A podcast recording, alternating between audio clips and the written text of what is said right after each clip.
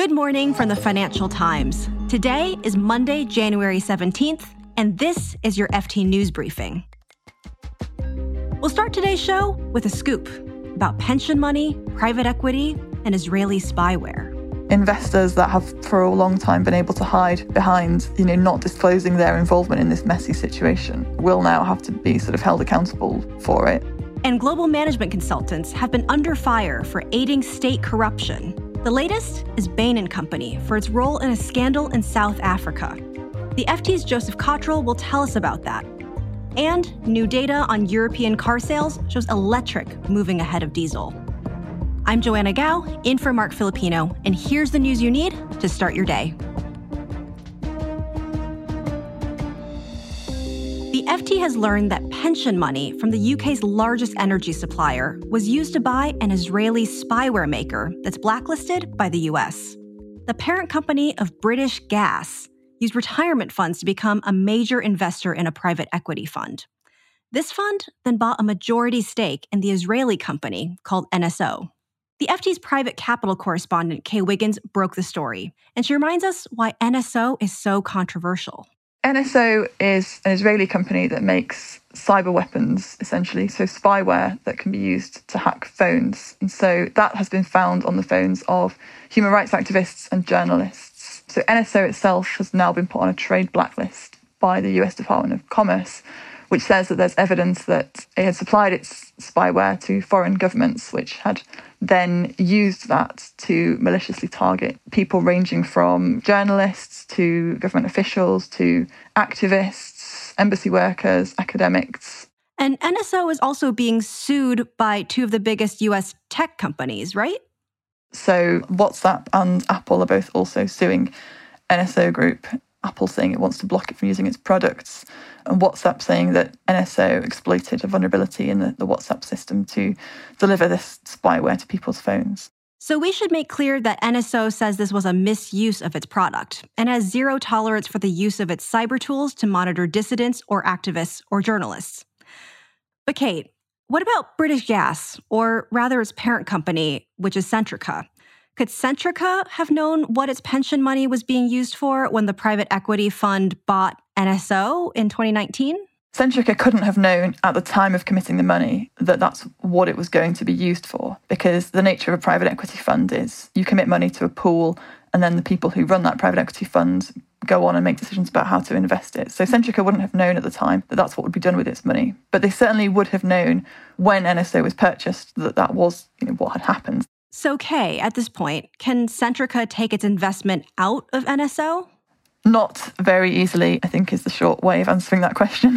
the slightly longer version is the private equity fund behind this investment has itself been through a lot of turmoil in the past year. So the founders of that fund have been removed from their role in controlling it, which is a highly unusual step in the world of private equity funds.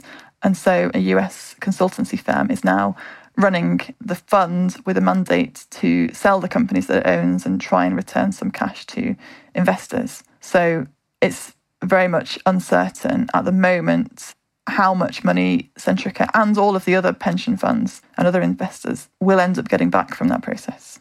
Kaye Wiggins is the FT's private capital correspondent.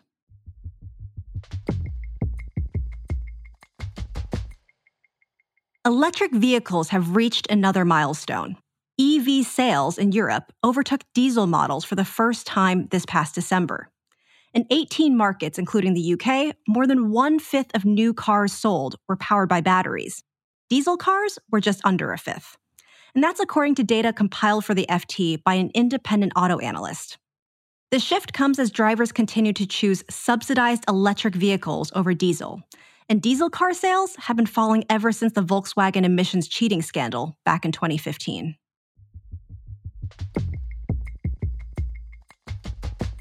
The global consulting firm Bain Company is under fire for enabling state corruption in South Africa.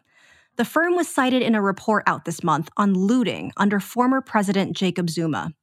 Trillions of rand were stolen from government coffers. The FT's Joseph Cotterill says the corruption peaked after 2014. Zuma was voted out in 2018. And it's in that period that Bain's work, consulting for or restructuring the South African Revenue Service became a major part of what's been called state capture in South Africa. State capture has become a buzzword in South Africa. Joseph told us what the term means. Essentially, it refers to the capture, quote unquote, of public resources for private gain. And the revenue service in South Africa was a major obstacle to that for obvious reasons. Zuma, as president, appointed an ally as commissioner of the revenue service. And along with that commissioner came Bain. And now this inquiry report has said that service was so well regarded, so highly effective, it did not need consulting in the first place. And yet, nevertheless, Bain and Zuma's appointee persevered. And essentially, it led to a purge. Uh, officials who opposed what Zuma's appointee wanted to do were removed.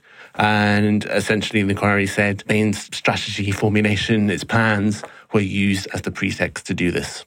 Joseph, this report cites Bain in particular for its role in the corruption scandal. Was Bain the only global consulting firm involved? There is an entire rogues gallery of international professional services firms. McKinsey, Bain's peer, was also compromised by work it did for state companies that were also part of the looting under Zuma. Um, it apologized, it paid back fees. KPMG, it also did work related to the revenue service. Again, it apologized, it paid back fees, and many other international companies were also involved at various points in facilitating the looting. How has Bain responded to all of this? Have they defended themselves? Uh, they have not exactly been repentant. They've come out swinging, actually, and it's very different to how McKinsey, KPMG, and the others responded. Bain insisted that this uh, inquiry mischaracterized its work and that it did not in any way willfully or knowingly support state capture at the Revenue Service or elsewhere, despite reams of evidence in the inquiry that, for example, its managing partner in South Africa met Zuma on average every six weeks for a period of two years, worked closely with a company owned by an associate of the president, and so on.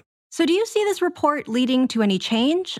Zuma's successor, Cyril Ramaphosa, has promised big anti corruption reforms. What's happening with that? They have really become bogged down.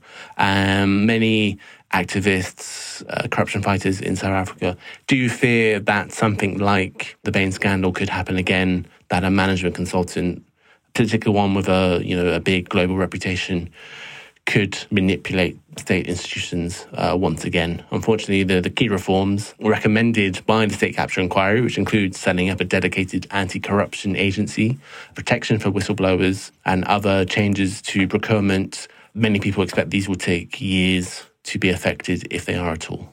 So, Joseph, what does this mean for Bain globally? First of all, Bain, alongside McKinsey, KPMG, and other companies involved in South Africa's worst ever post apartheid scandal, these are all big global brands and they all do major work in emerging markets beyond South Africa, from Saudi Arabia to India, all around the world.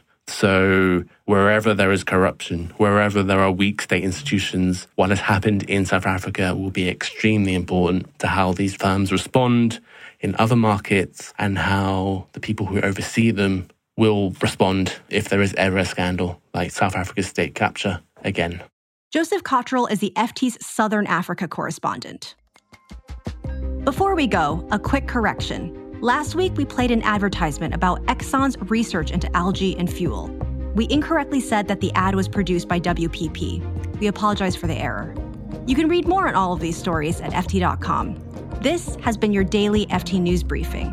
Make sure you check back tomorrow for the latest business news.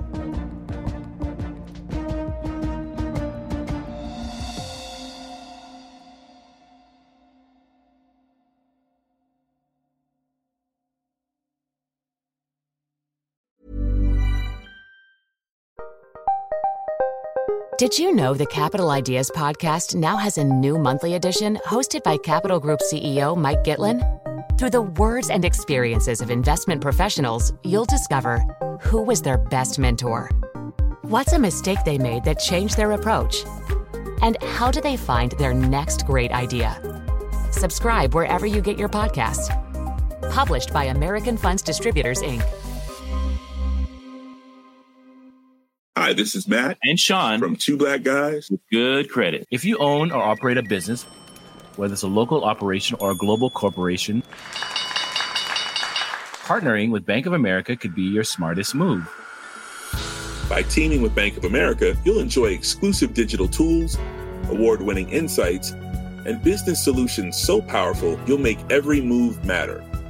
Position your business to capitalize on opportunity in a moment's notice. Visit bankofamerica.com slash banking for business to learn more. What would you like the power to do? Bank of America, N.A., copyright 2024.